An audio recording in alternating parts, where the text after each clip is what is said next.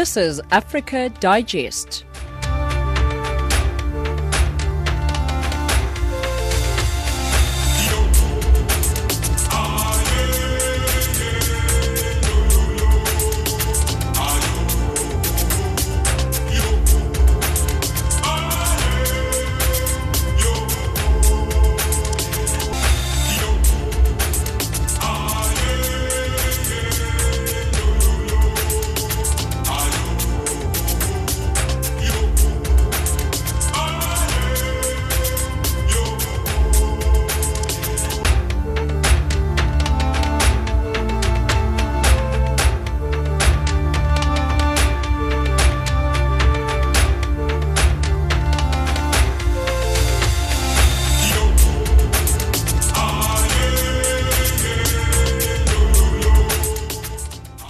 seventeen oh one Central African Time. Good afternoon and welcome to Africa Digest. This is Channel Africa from an African perspective, broadcasting to you from our studios in Johannesburg, South Africa.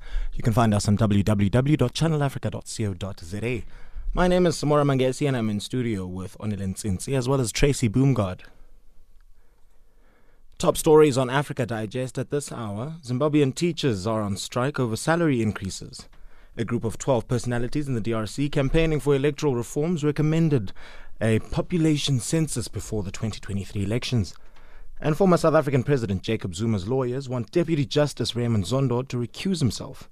But first, let's cross on over to the news desk. Here's Onelyn Ntsele with your latest bulletin. S A B C News, independent and impartial. From an African perspective. Thank you, Samora. Zimbabwe has accused the opposition of conniving with an unnamed world superpower to smuggle arms in an alleged bid to topple President Emmerson Mnangagwa's government. State Security Minister Owen Ncube told journalists in the capital Harare on Monday that they were watching attempts to drive Zimbabwe into chaos. The claims by the government follow a recent crackdown against dissent in the wake of widespread protests against corruption and the deteriorating economic situation. President Mnangagwa's ruling ZANU P F party accused Accuses the United States of sponsoring opposition groups in Zimbabwe to foment chaos. The party last month threatened to expel U S Ambassador to Zimbabwe Brian Nichols. The Human Rights Council has adopted the Universal Periodic Review outcomes of Lesotho, Kenya and Armenia. Permanent representatives of Lesotho to the United Nations office in Geneva, Refilwe Lichabo, said the recommendations had allowed Lesotho to take a critical look at the promotion and protection of human rights in the country. Lichabo emphasized that certain recommendations had already been implemented, in particular the one aimed at combating trafficking in human beings, especially women and children. Speaking in the uni- Universal Periodic Review of Lesotho were Gabon, India, Libya, Malawi, Marshall Islands, Mauritania, Namibia, Nepal, Nigeria, Philippines, Senegal, Sierra Leone and South Africa.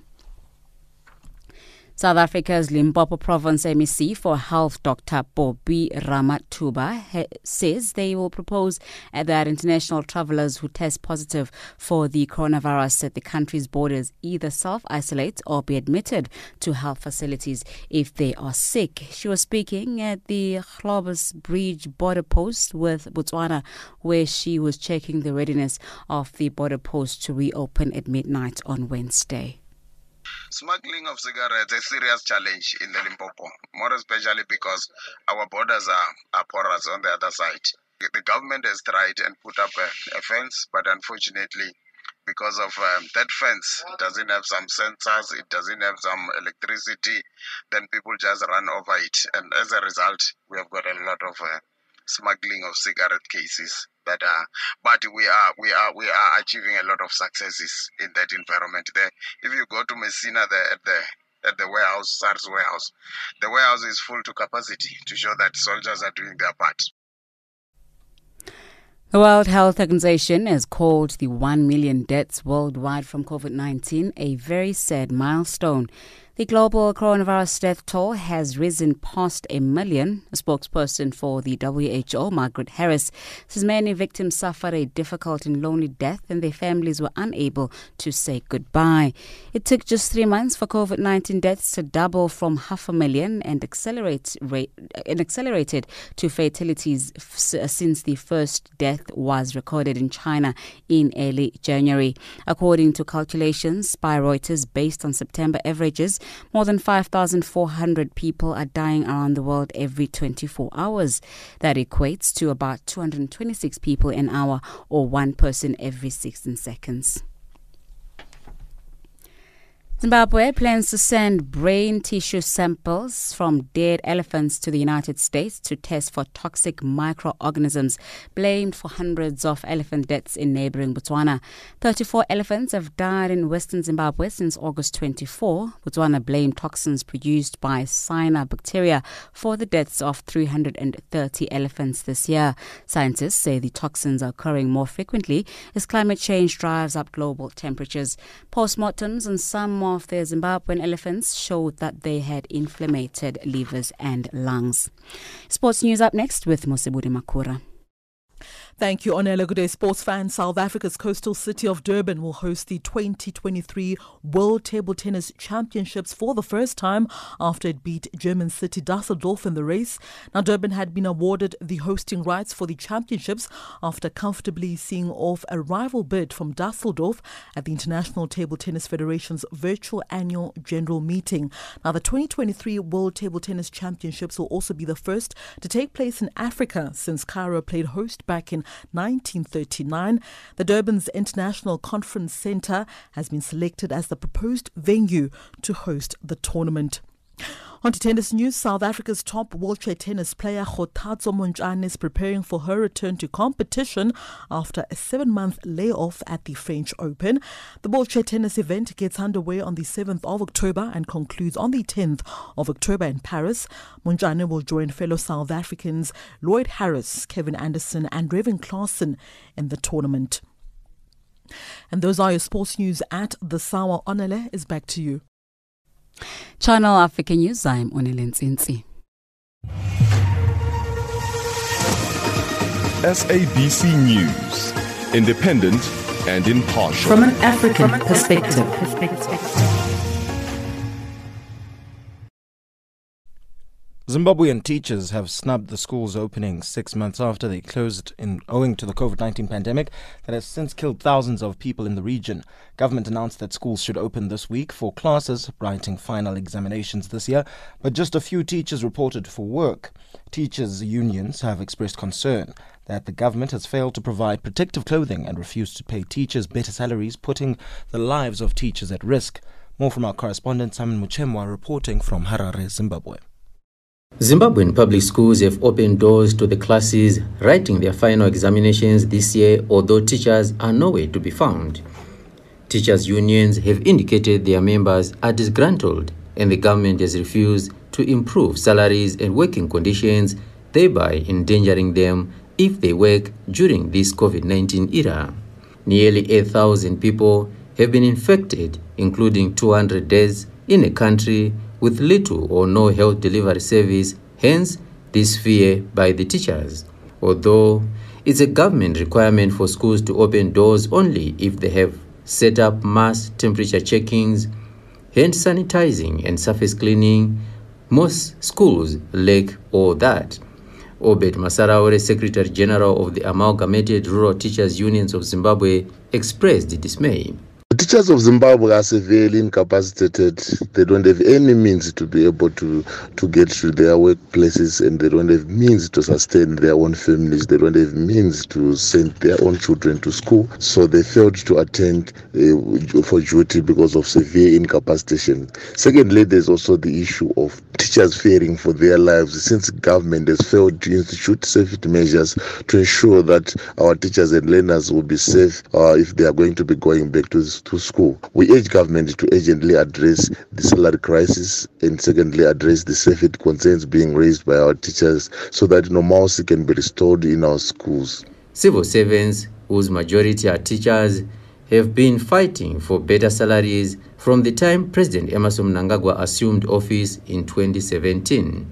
The value of the local currency deteriorated by nine hundred percent margin, whereas salaries were pegged in U S dollar before they started receiving the same amounts but in the local currency. Masaraure did not have kind words for the government. Are going to remain put at their homes until government plays ball, until government decides to genuinely engage to resolve the ensuing salary crisis. Uh, but on the fifth of October, which is the World uh, Teachers' Day, we will be taking to the streets across the country, demanding a living wage from our employer. We have begun preparations and we are glad that across all provinces, the teachers are ready to be marching, demanding a bit, uh, better wages uh, on the fifth of October, which uh, when we commemorate the World Teachers' Day. Channel Africa spoke to Raymond Majongwe, Secretary General of the Progressive Teachers Union of Zimbabwe, who had this to say. Schools are not reopened because government has not responded to our demands. We know government is going to victimize teachers, but we are simply saying they cannot do that. We can't come from Mugabe, who was victimizing us every day, and we come to a new republic that victimizes teachers as well. We are not being anti-government. We are simply saying address the problems that teachers have. And we are not asking for too much. We are just saying give us a living wage. And by living wage, we are not putting a figure. We are saying we want a living wage. Take us back to where we were in October twenty eighteen, when we were earning five hundred fifty. If government really is positive and is serious, they can start moving on that particular road. As we speak, we are not charity workers. We are not beggars. When we are told that the president is giving us a goodwill because of the good heart of the president, he has decided to give us seventy-five dollars. That has no name. Is it a dog? Is it a cat? Is it a hyena? Is it a hippopotamus? It's just seventy-five nostril. How do you use it? Every day has its own figure. So if you give him seventy-five, and you give a seventy-five, and you give a seventy-five, and these seventy-fives are all different, how do you claim? It's not pensionable to start off with. When he retires, that thing will never add on to his pension. We are not charity workers. We are workers who are trained to do this job. Government must respond to our demands. Government pledged to assist schools with money to kickstart the school's opening, but to date, nothing has been disbursed, much to the disappointment of school authorities. Things are so bad such that a school in the rural Zimbabwe had to sell roofing material to get money to buy COVID nineteen protective material, while in other countries, schools have reopened and immediately closed following a spike in COVID nineteen. In Zimbabwe, it is yet to be known the actual effect of COVID nineteen after schools opening. Teachers are fearing for the worst, hence their refusal to return to schools. In Harare, Zimbabwe, for Channel Africa, this is Simon Muchemwa.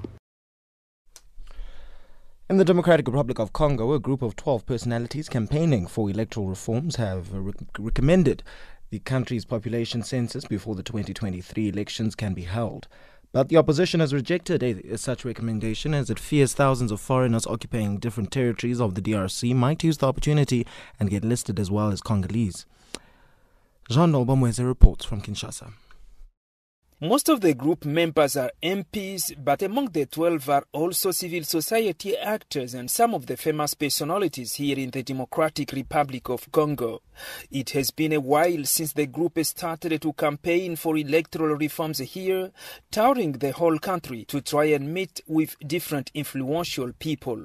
During their campaign, the twelve have been discussing with their interlocutors about several changes that are needed for the upcoming elections to be more transparent and to avoid different disputes and violence the country has recorded following previous elections.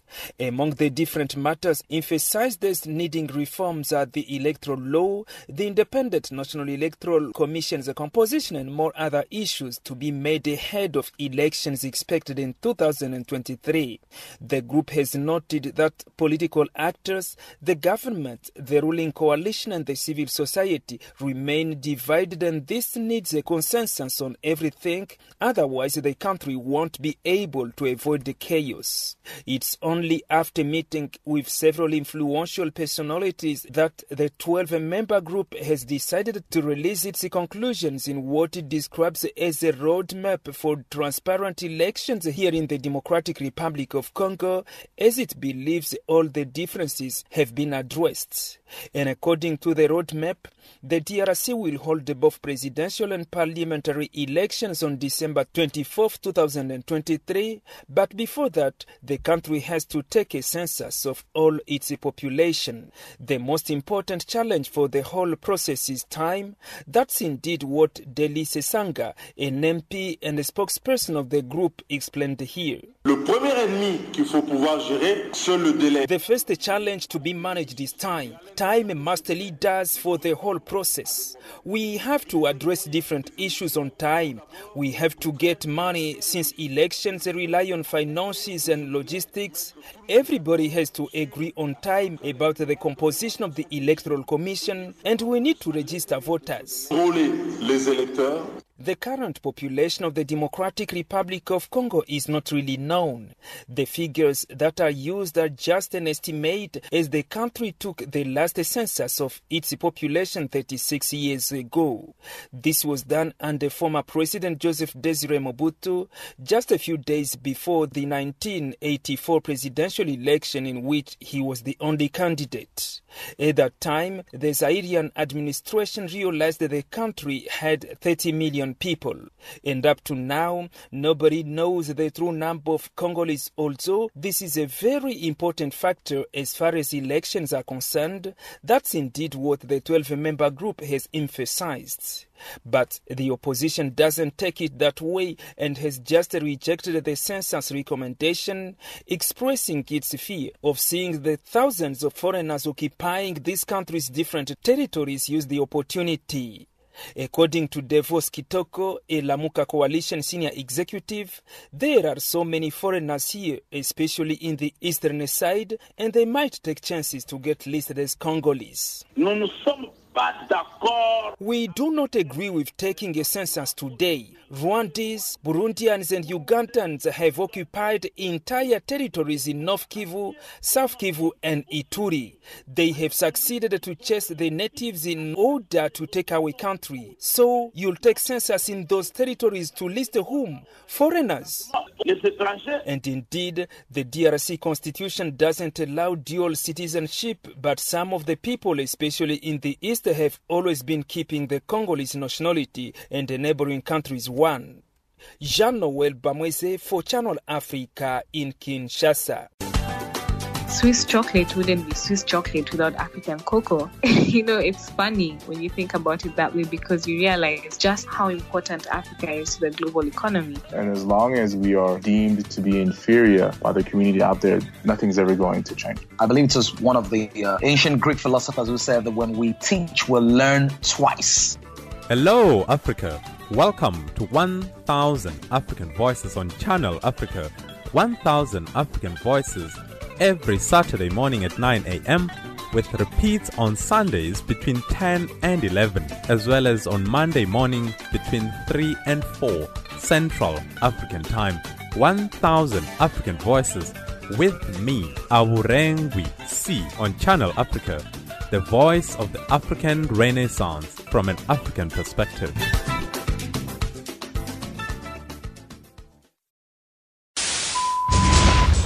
Across the globe, every second, there's always a breaking story.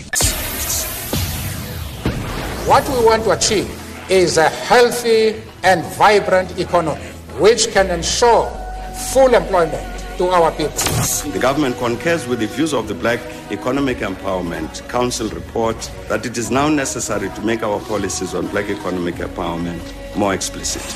Last May, I asked constituencies at Nedlac to discuss youth employment incentives. I'm pleased that discussions have been concluded and that agreement has been reached on key principles. We are on an ambitious drive to industrialize, to attract investment, and to create more jobs for the youth of our country. They don't have jobs. Health tried looking for a job for it's a year and a half now. The challenges were experience and the, the level of education which I have.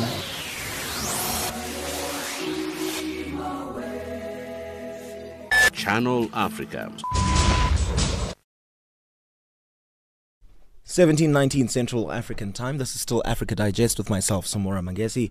Now, Johnson and Johnson announced the initiation of a global phase three clinical trial ensemble of uh, Janssen's COVID nineteen vaccine candidate, with South Africa listed as one of the countries set to participate. The initiation of the ensemble trial follows positive interim results from the company's clinical study, which demonstrated that the st- safety profile and immunogenicity... Um, uh, immunogen- gen- oh, geez. The immunogenicity after a single vaccination were supportive of further development. The trial will include those both with and without co- comorbidities uh, associated with an increased risk for progression to severe COVID nineteen, and will aim to enroll participants in Argentina, Brazil, Chile, uh, Colombia, Mexico, Peru, South Africa, and the United States. Medical Affairs Director at Janssen South Africa, Ludovic Gaudry, uh, joins us on the line. Ludovic, thank you very much for joining us.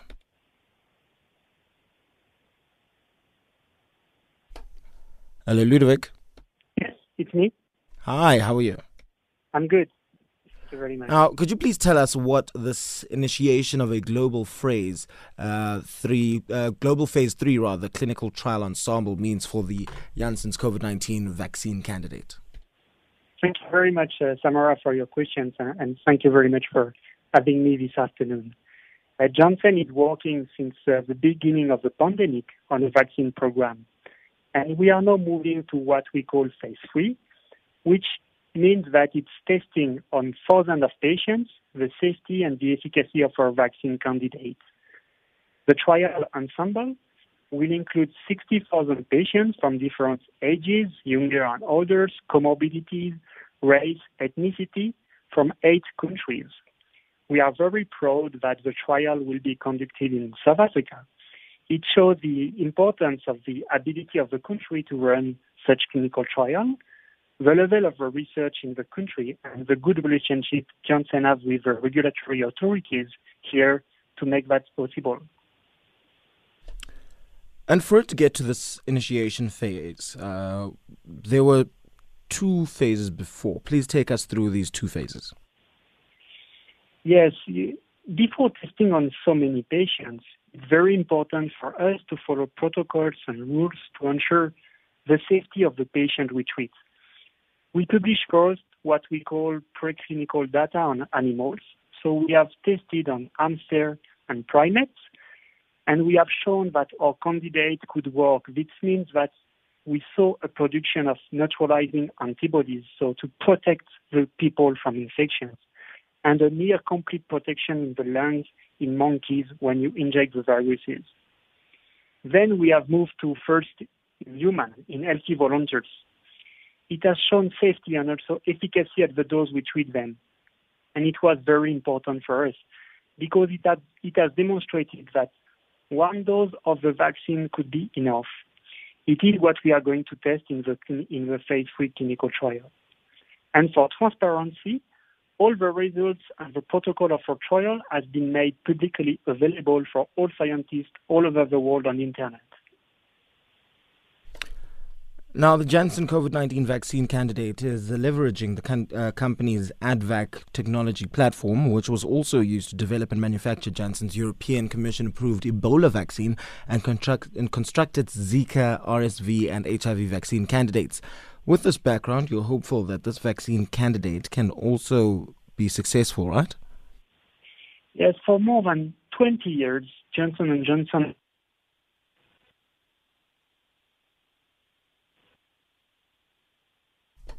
Hello, Ludovic. Unfortunately, it seems like we have lost Ludovic over there. We're going to try and get him back, so let's uh, take a very quick break, and we'll be back right after this. Swiss chocolate wouldn't be Swiss chocolate without African cocoa. You know, it's funny when you think about it that way, because you realize just how important Africa is to the global economy. And as long as we are deemed to be inferior by the community out there, nothing's ever going to change. I believe it was one of the uh, ancient Greek philosophers who said that when we teach, we'll learn twice. Hello, Africa. Welcome to one thousand African Voices on Channel Africa. one thousand African Voices every Saturday morning at nine a.m. with repeats on Sundays between ten and eleven, as well as on Monday morning between three and four Central African Time. one thousand African Voices with me, Awurenwi C, on Channel Africa, the voice of the African Renaissance from an African perspective.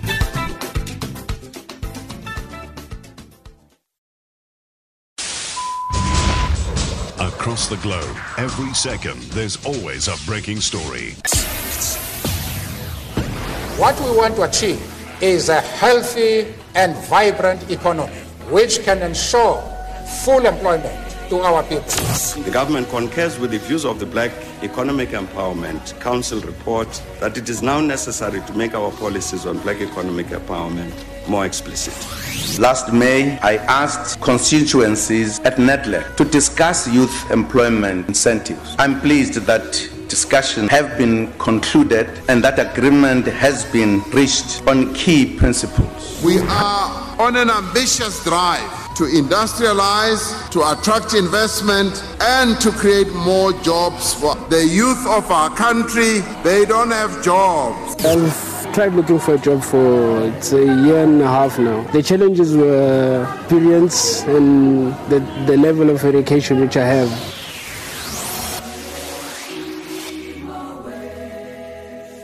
Channel Africa. Now, we were speaking to uh, Ludovic Gaudry about uh, how Johnson and Johnson announced the initiation of a global phase three clinical trial ensemble of Janssen's COVID nineteen vaccine candidate. Uh, I just asked him about the Janssen COVID nineteen vaccine candidate and it leveraging the company's A D V A C technology platform, which was also used to develop and manufacture Janssen's European Commission-approved Ebola vaccine and construct its Zika, R S V and H I V vaccine candidates. Now, Ludovic, with this background, you're hopeful that this vaccine candidate would also be successful, right?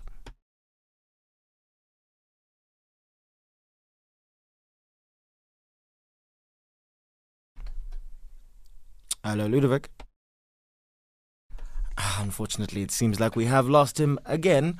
Uh, but right now, though, let us uh, see if we can move on to something else. Let's uh, move on to the United States, where President Donald Trump has labeled a bombshell Uh, New York Times report that he paid little to no income tax in the last several years as fake news.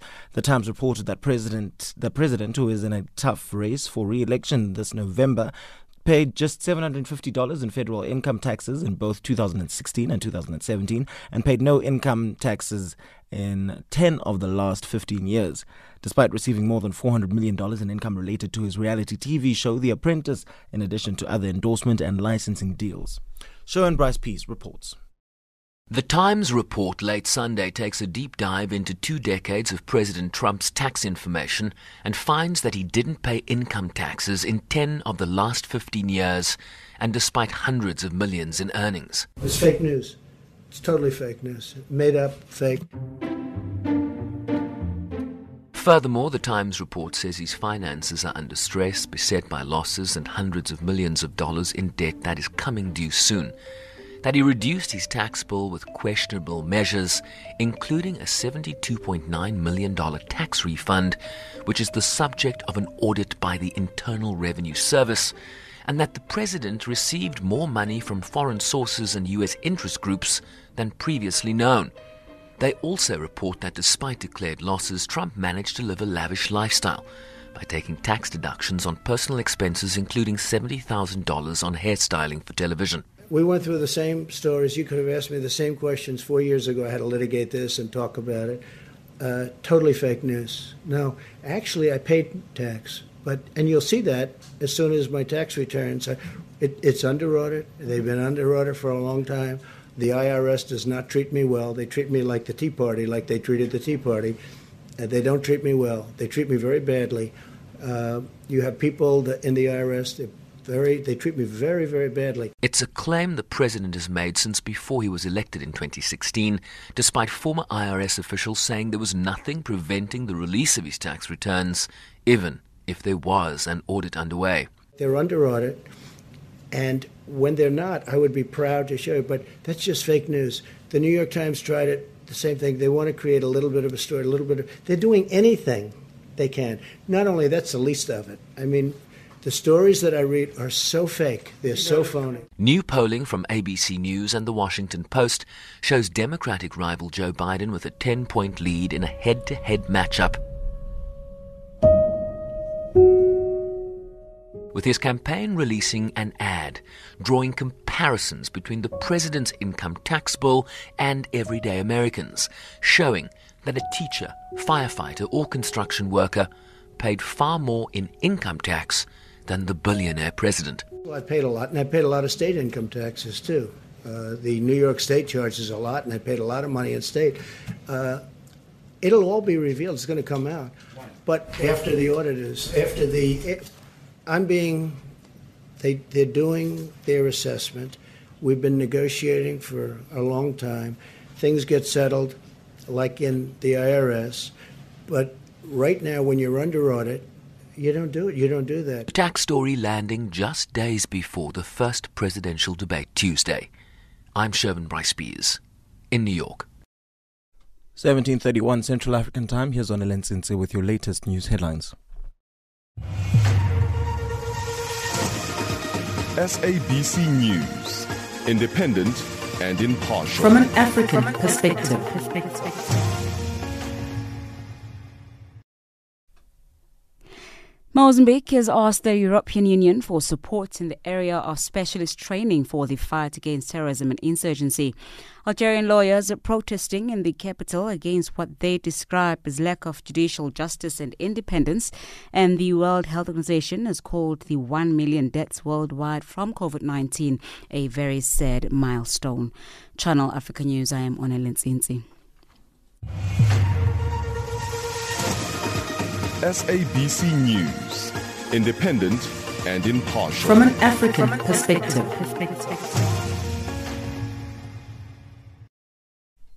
Former South African President Jacob Zuma's lawyers have written to State Capture Inquiry Chairperson uh, Deputy Justice Raymond Zondo, asking him to rescue, uh, recuse himself rather, due to his biased disposition towards their client. The letter further says until the, their application for Zondo's recusal is finally determined, Zuma would take no further part in the commission of inquiry, and that Zondo was entitled to take any step he deemed lawful and appropriate. Zuma had initially applied for a review of former public protector Thulile Ntsele's recommendation that a commission of inquiry investigate allegations of state capture.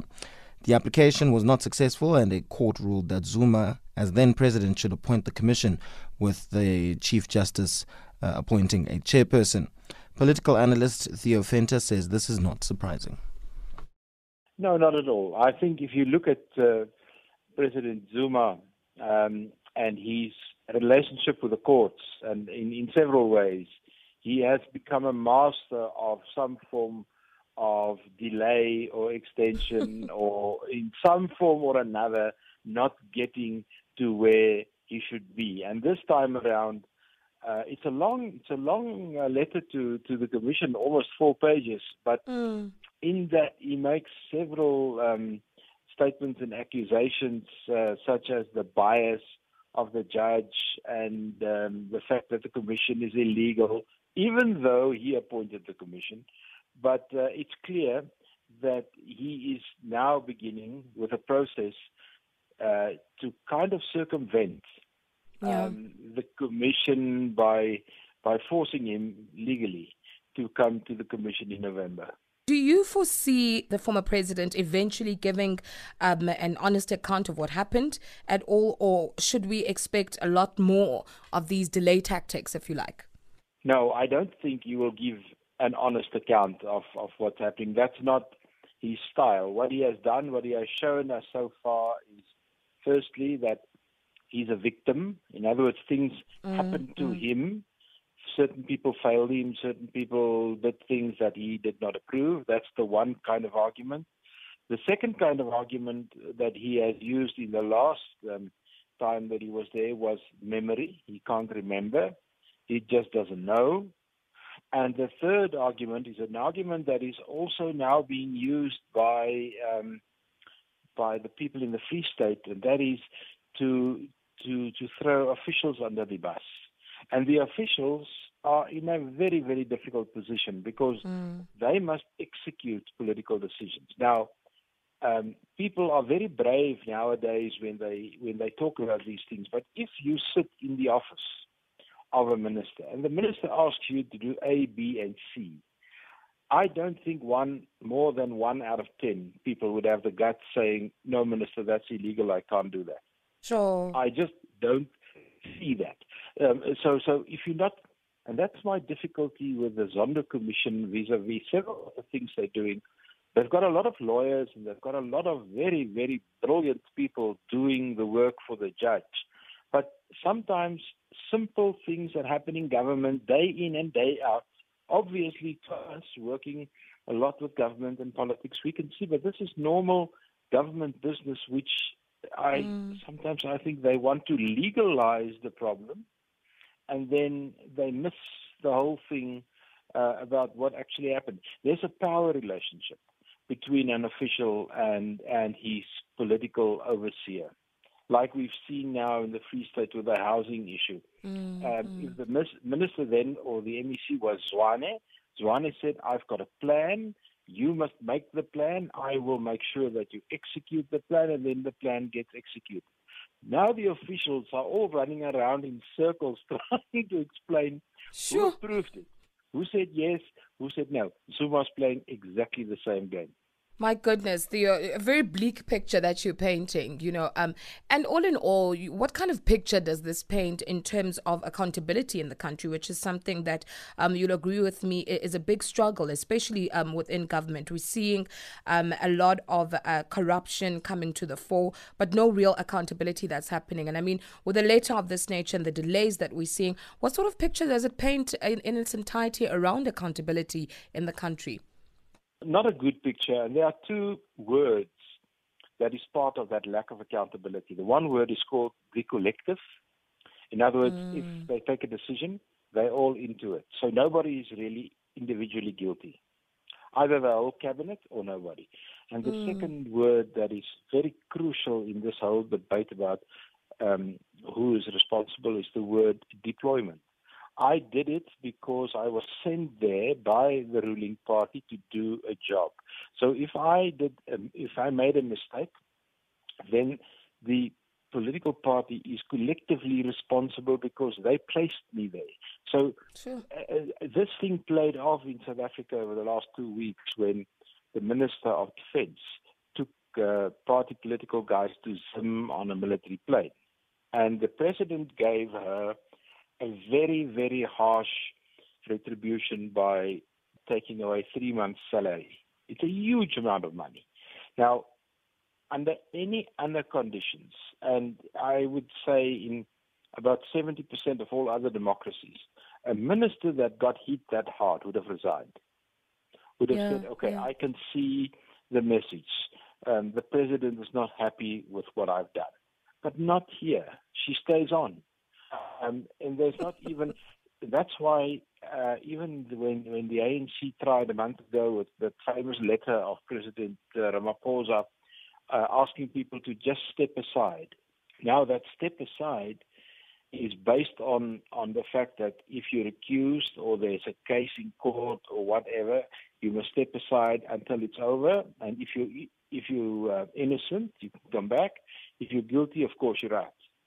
But mm-hmm. in the cases of at least two people, uh, Supramanya Mapelo, Northwest ex-premier, Ace Magashule, ex-premier Free State, a lot of things point to them on several issues, but they haven't been formally accused of anything um, by the police or by the Hawks. So stepping aside is not part of the reference. Um, so uh, the... The, the current leadership in the A N C is trying very hard to get a form of accountability going. I must acknowledge that they're trying, but I think the pushback is uh, is very severe, and it is important. South Africa, where we are economically and where we are post-COVID, we need a lot of support from outside South Africa, from the World Bank, from the I M F, yeah, things like yeah. that. And one of the things that they're watching very keen is our anti-corruption measures, and are we doing something to get accountability going? And that was Theo Fenter, political and policy specialist and lecturer at the Northwest University Business School, and he was on the line to Zikhona Miso. Moving on to Kenya, where President Uhuru Kenyatta has extended the dusk to dawn curfew by sixty days and lifted a ban on sale of alcohol in bars. However, Kenyatta did not order reopening of schools until proper safety precautions are taken to prevent and control the spread of the pandemic that has up to today, being Tuesday, killed seven hundred people. James Shimanyula reports. In his speech to Kenyans late yesterday, Monday, President Uhuru Kenyatta announced that the country is flattening COVID nineteen curve, an indication that victory against the invisible disease is in sight. But Kenyatta extended the dusk to dawn curfew by sixty days. The curfew has been in place since March this year. Nationwide curfew enforced throughout the territory of the Republic of Kenya is extended for a further sixty days. The nationwide dusk to dawn curfew will run from eleven o'clock at night to four o'clock. Announcing the reopening of bars, Kenyatta said, "Closing time for all bars and restaurants and eateries shall be ten p.m. every day with effect from the twenty-ninth of September twenty twenty, and their operations shall be with strict adherence to the applicable guidelines and protocols issued by the Ministry of Health." Regarding the expected reopening of schools, Kenyatta had this to say, "As we progressively de-escalate the containment measures and resume a sense of normalcy on education, our paramount consideration, both as a government but also as parents, is the safety and well-being of our children. The lives of our children and their health is not a matter for debate. Learning institutions, therefore, should only be reopened when we have sufficiently guarantee the safety of all our children." And here, I really would plead with Kenya that us not focus ourselves on when schools will reopen, but how shall these schools open in a manner that protects our children. President Kenyatta's speech to Kenyans followed a long discussion by a special panel in the capital, Nairobi. Members of the panel highlighted both the hits and the misses in Kenya's national endeavor to flatten the COVID nineteen infection curve. Doctor Eva Njenga of the Kenya Medical Practitioners and Dentists Association spoke about the Minister of Health quarantine that affected Kenyans in the last six months. In centers, I can tell you it was like an overnight. We worked almost twenty-four hours. Most of them were non-health-based. Putting the teams together that took care of the medical aspect, the psychosocial aspect, security, it took different people to, to come together. Our security forces, our medical personnel, our partners, private partners, Red Cross giving us psychologists. This pandemic affected all people, the families. And when you took people to quarantine, the families were also affected, businesses were affected. So all spheres of our, our life was affected. So we all came together as Kenyans and responded positively. Let's not also lose that moving forward. We are still within COVID. As we move post-COVID, health services must continue, facilities must improve. Doctor Lloyd Sombajo, head of infectious diseases in Kenya, briefly spoke about the importance of wearing masks. We embrace the issues around wearing of masks, and we have to thank our government because they did listen to scientists and they did listen to doctors, which was very encouraging for us on the front line as well. Then we think about our population. What is it that's different with, um, let's say, the European population? And one is that we have a fairly young population, with our mean age being just about twenty. At the end of the conference, Kenya's Minister for Health, Mutahi Kagwe, disclosed that sixteen medical doctors have died from COVID nineteen. These are the people who are protecting us. And if we had an epidemic amongst them, then we were going to be left bare. What did we do? We first started by creating a special ward at uh, Kenyatta National Hospital, specifically assigned for healthcare workers only, so that even as the disease evolved, we were not going to have healthcare workers scrambling for bed capacity, scrambling for treatment, amongst other people in other hospitals. So we created a special unit for, for that purpose. We appreciated the fact that um, they were going way above the call of duty. If you look at the way we moved in terms of the trying to get P P Es for them and spread them across the counties, we changed the law to allow for counties to be able to purchase P P Es at the height of this whole pandemic. During March and April, getting a P P E was a big, big problem. Even today, we are still considering what we can do for the healthcare workers, what we can do for the medical fraternity as a whole. In another development, more than eight hundred doctors and nurses at Kenya's largest medical institution, Kenyatta Hospital, have staged a strike to demand increase of their salaries. I spoke to some doctors and nurses who asserted that the strike is justified and they will not resume work until their salaries are increased. They need to be well remunerated, like other people. The strike in itself is justified. Do you think that you are justified in striking and in supporting the doctors for better pay and uh, other benefits? Yes, we are completely justified because doctors, we need to fight for our rights. The government has not been according the doctors the respect that they deserve. And not only just the doctors, but even the public healthcare system in general has been in shambles. And the government is not doing its part to make sure that their citizens are treated well. Voices of Kenyan medical doctors and nurses who have staged a strike demanding increase of their salaries. Reporting for Channel Africa, this is James Shimanyula. Today is World Heart Day, uh, with the whole month of September marked as Heart Month. Protect Our Next, a coalition of health organizations in South Africa supporting better tobacco control, is shining a spotlight on tobacco consumption as a key factor, or key risk factor rather, for cardiovascular disease, and the tobacco control measures in the Southern African nation that could help prevent unnecessary C V D and other deaths. According to the Heart and Stroke Foundation South Africa, heart disease and strokes have been second highest, uh, the second highest mortality rate in South Africa after T B, H I V and AIDS. C V Ds are responsible for one in five deaths, with over eighty-two thousand lives lost annually. Project and Communications Manager at the National Council Against Smoking, Doctor Sharon Nyatsanza, tells us more. Our heart diseases are the second biggest cause of death in South Africa, and exposure to tobacco smoke remains one of the strongest risk factors for, you know, for the development of cardiovascular diseases.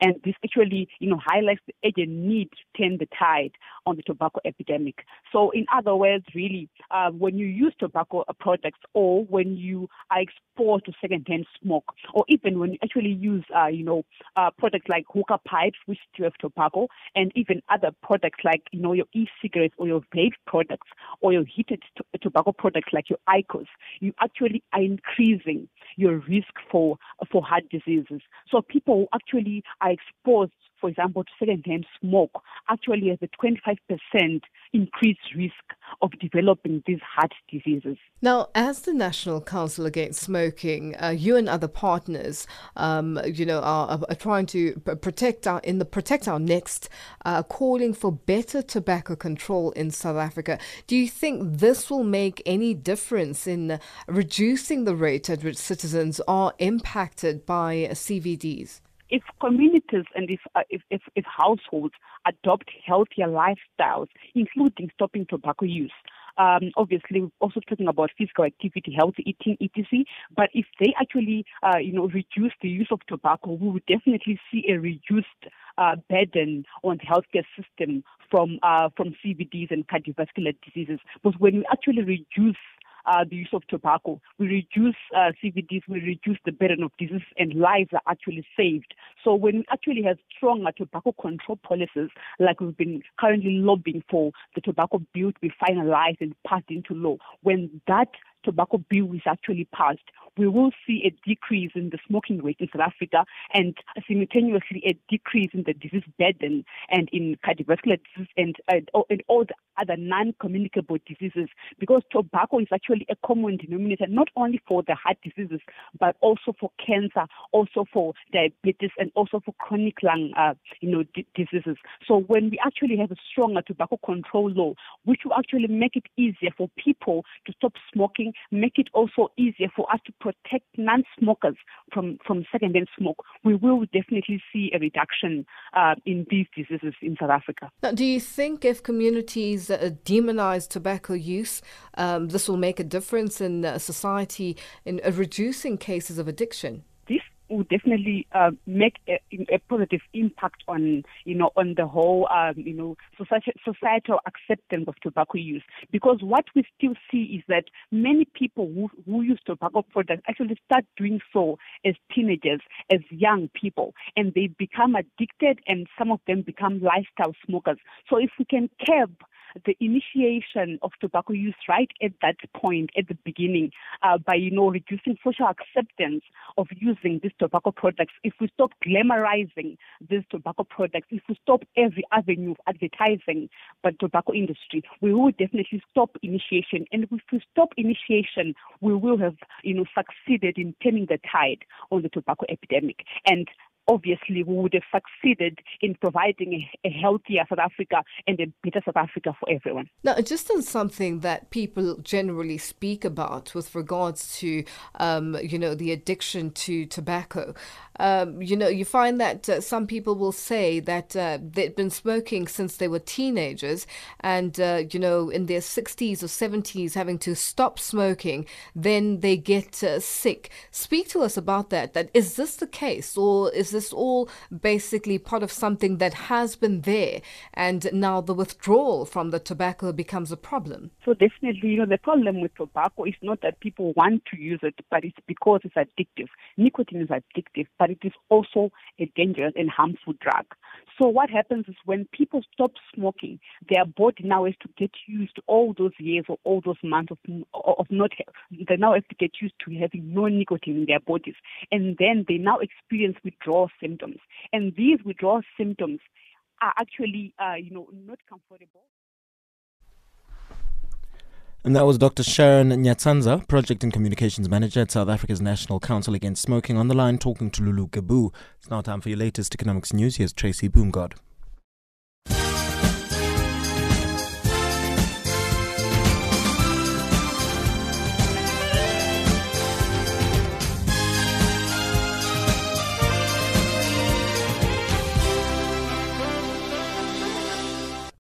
Thank you. Statistics South Africa has reported that the expanded definition of the unemployment rate, which includes people who have stopped looking for work, increased by two point three percentage points to forty-two percent in the second quarter compared to the first quarter of twenty twenty. However, the official unemployment rate decreased to twenty-three point three percent in the second quarter from thirty point one percent in the first quarter of the year. Stats S A has indicated that the slowdown resulted from people not being able to go and look for work or be economically active during the lockdown. The data further indicates that the economy shed two point two million jobs in the second quarter of twenty twenty.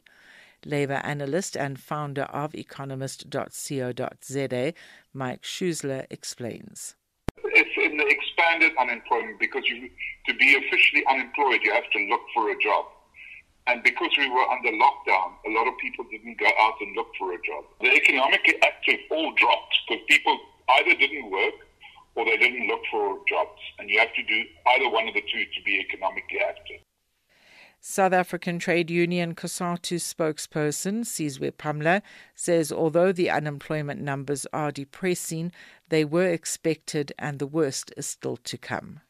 Uh, the situation is still going to get worse. If, if, if you look at the numbers of Section one eighty-nine applications uh, that, uh, that are being submitted, uh, companies uh, expressing their intention to further retrench, Uh, we're looking at a very serious and depressing situation. And uh, if you look at the fact that two point two million people who were income earners uh, have just joined the unemployment line.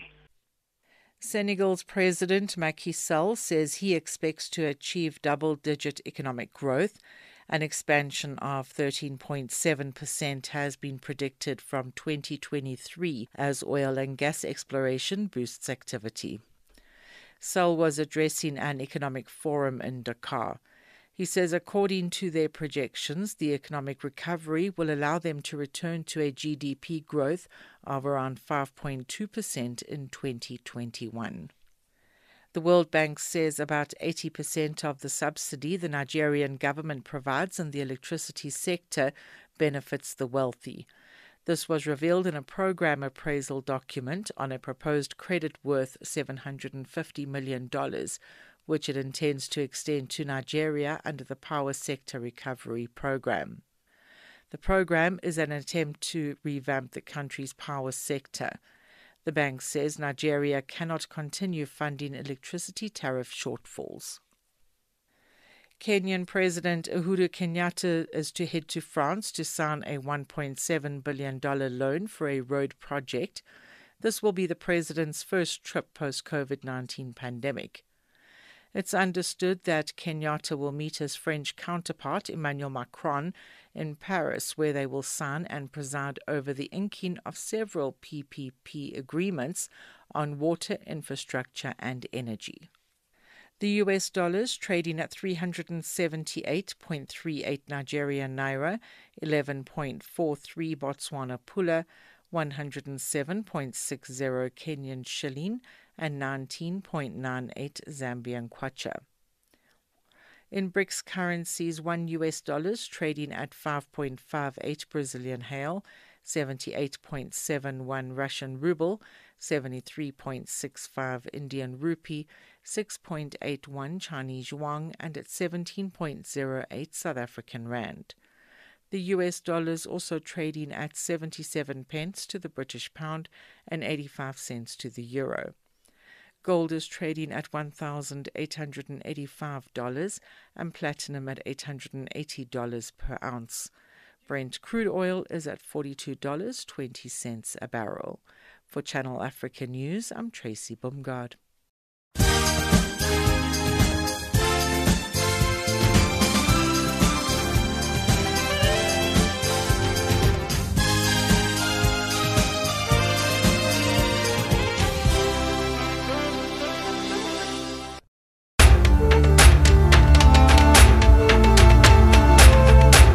This is Africa Digest. And